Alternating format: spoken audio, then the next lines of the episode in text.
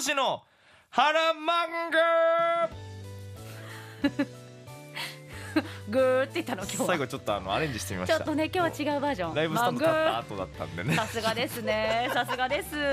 漫画大好き芸人トランジットの原残しがこれぞという一冊を紹介します、はい。今日はうん、こちら。シュタインズゲートシュタインシュタインズゲートというね。シュタインズゲート。すごいこれ今ね BGM 流してくれてるんですけど、はい。これね実はまあ漫画もあるんですけど、うぜひアニメで見ていただきたいなと思って今回はちょっと原アニメですね。うん。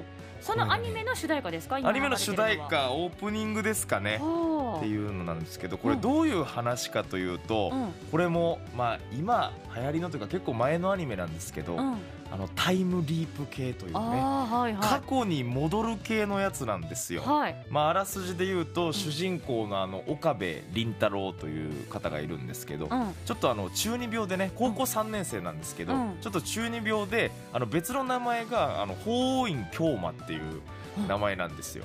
でそれで白衣着てなんか喋り方とかも変えて、うん。なんか未来ガジェット研究所っていう、うん。なんかそういうこうタイムマシンとか、うん。そういうのをこう作るメンバーみたいな一緒にこう、はいはめっちゃハッキングの腕がいいうん。メンバー1人と、うん。普通の幼馴染の女の子1人みたいな、うん。3人というか、まあ、サークルを作るみたいな感じで、うん。こう日々発明をこう繰り返してたらなんと本当に過去に干渉することができるうん。その D メールみたいなっうん。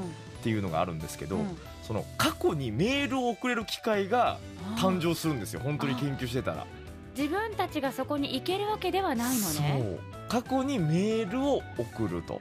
うん。でそれでどうなるかというと、うん。やっぱその過去に例えば宝くじこれを絶対買えみたいなあ。のを買って言ううん。と本当にその自分のメールを信じて行動するからうん。未来がちょっと変わるという。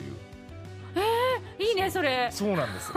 ただ。でも待って自分は戻れないんでしょ？自分は戻れないんです。最初はね。過去に送る相手は？それ誰に向けて送るわけ？あもう自分たち。だからメールアドレスさえ知ってれば誰にでも送ることができます。過去の自分にも送れるってことなの？過去の自分にも送れるんですよ。でそこから返信は来るの？返信は来ないです。だからもうそのどう捉えるかなんですけど、まあ、一応物語の中ではみんな信じて行動が変わっていくんですよ。へえ。ただねやっぱその行動が変わるということは、うん。これ本当にすごいんですけど、うん。世界線が移動するということなんですよ。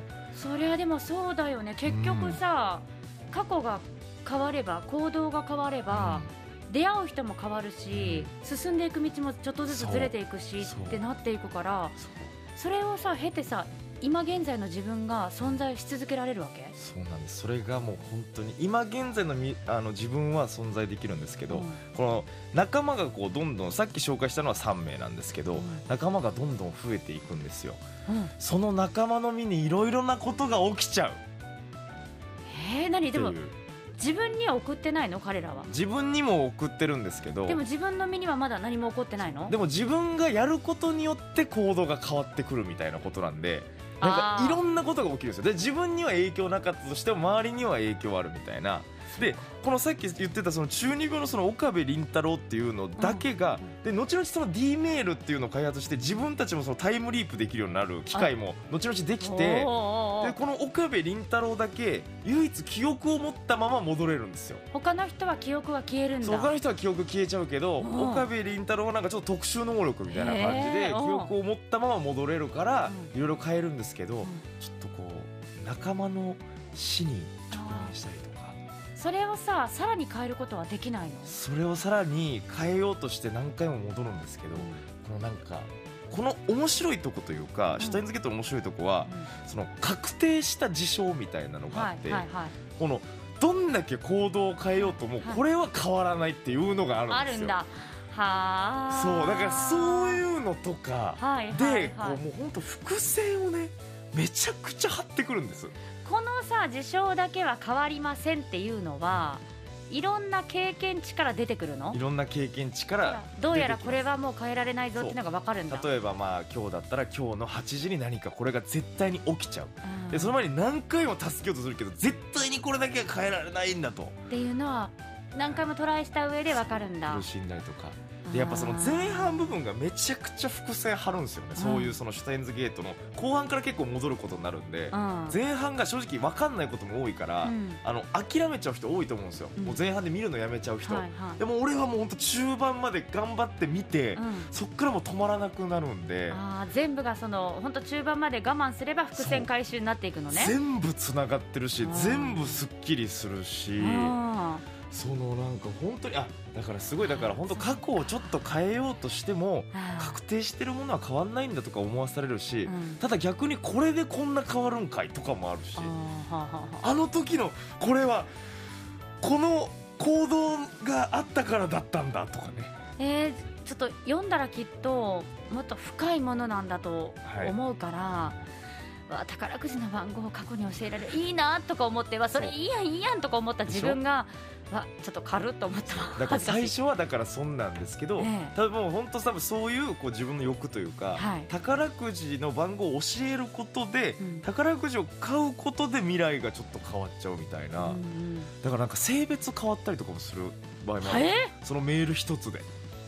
はとかもあるんですよ。なんかその不思議なんですけどただ負には落ちるというか納得はできる。で伏線回収が見事だからこれ今本当あの一番記憶消してみたいと言われてるうん。作品なんですねこのシュタインズゲートが。うん。記憶消してもう一回最初から見たい。ああそう、な、はじゃあ本当中盤まで難しいと思わず頑張ってみるべきい、いやそうですすね。難しくはないんですけど、うん。あんまり展開みたいのがあんまなくて、うんうん、その本当伏線を張ってる状態なんで、もうでも頑張って全部見て、うん、うんそのなんか気になることあれば覚えてた方がいいです、はいはい。そしたらその後半全部回収してくれるから。これさ、まあ、どこまで言えるかっていう話になるかもしれないけれど、主人公が後々実際タイムスリップとか元に過去に戻れるようになるっていうふうに言ってたじゃない、で主人公だけは記憶を持ったまま戻れて、一緒に戻ったその友人たちは記憶をなくした状態で戻るんでしょ？そうなんですよ。でだからないんですね未来過去に戻った時に、その過去にいるはずの自分たちとは対面できる。それはしちゃうと、うん。あのタイムパラドックスが起きちゃうっていうので、うん。うん。そのもうほんとんでもない時空を超えてるからそうよね。だから本人には合わないようにしてるんですよ。うん。ただその、えっと、タイムマシンだとそのその時代にも自分はいるんですけど、うん。その岡部倫太郎ができるようになるのはタイムリープだから、うん。自分の存在はその一人しかいないんですよああそそうそうそうそう。だからタイムリープだからその時の自分がいるわけじゃないんですよ。ああ未来の記憶を持った自分がいるだけみたいなああじゃあ過去に戻ってるんだけれど未来のことも分かってる状態ってことか、不思議やね。でもその未来からあのタイムマシンで来てる人もいるんですよ。でもそのタイムムマシンを作ったのがとかなんかいろいろそういうのもありつつみたいな。そのさ岡部君はさ、はいはい。また今に戻るっていうのも自由にできるわけ？過去に行ったり今に戻ったりっていうのは。今に戻るはなんか時を過ごすしかないんですよね。うん。そうだから同じ日を何回も繰り返すんですよ。助けるためにとか。はあ。その友を助けるために。だからもう本当精神的にもうん。追い込まれていくとこもめっちゃあるしそのなんかまあそうです。内容を言っちゃうことになるんでこれ以上あれなんですけどうんそのなんかねうんうん。一人の人間のなんかこう苦しむ姿とかもぱあるし。自分だけしか記憶ないってこんなに辛いんだっていうのもあるし。まあでもさ過去に戻った時もまあ記憶はあるんだけれどいろんなことをその場でさ変えていくことによってその後の未来も変わる可能性もあるわけでしょ？そうですそうですってなるとその自分の記憶もまた少しずつ変わっていってってならないのかな？自分の記憶なんか全部持ってるみたいなことなんですよね。だからこうだったけど自分がこう動いたことでさらにこう変わったっていうことまで覚える全部の覚えて全部か彼は。覚えてます。でその他の友人たちは？全然覚えてない。もう記憶はない状態で一からまた始まっていくんだ。でもそれでもこうねマキセ・クリスっていう、うん。そのまた、まあ、登場人物がいるんですけど、うん。そのことをこうねなんかこう話していくんですけど科学者なんですよ。そのマキセ・クリスっていうのが、うん。その若くて優秀な科学者でその協力してくれたりとかするんですよ、うん。戻ってきた自分に信じてくれて未来から来たっていうのを。そういうところとかも良かったりとかね。へただこのマキセ・クリスとそのもう一人のさっき言ってたあの幼馴染の女の子、えうん。この二人が物語の鍵をめちゃくちゃ握ってるんで、そう注目していただきたいなと。えーちょっとこう恋愛事情なんかも。恋愛中なんかも、絶対出てきますよね。なんかこれ元がなんかゲームなんですよね。へ多分え結構その SF 恋愛ゲームみたいなやつで。へまあその恋愛ねしてるわけではないんですけど。いやでも絶対過去に戻ってさ書き換えたいとかさやり直したいっていうのはさあるよねきっそうなんとですそうなんです。うん。でもやっぱそれがまあうまくいくかはたまたもう本当にもう何もしなければよかったのにっていう状態になるかとかはやってみないと分かんないところもねあるからまあ難しいです。簡単に過去に戻ろうなんて思っちゃいけないんだって思わされると思います。ああそう。もうとんでもないことになっちゃう。うわあそう。すいません。宝くじの番号教えてあげたいとかばっかり思っちゃって。だから再年が宝くじ買いたいこの番号を教えれば当たると思ってうん。やっても、うんそのま誰か、うん。ゆ友達とかが、うん。もしかしたらなんか違うことに巻き込まれたりとかうん。するかもしれない、大丈夫。過去の自分にしか教えないし 人生狂わせることないから私大丈夫。当ててもらっても。それを繰り返してしまうんです人は。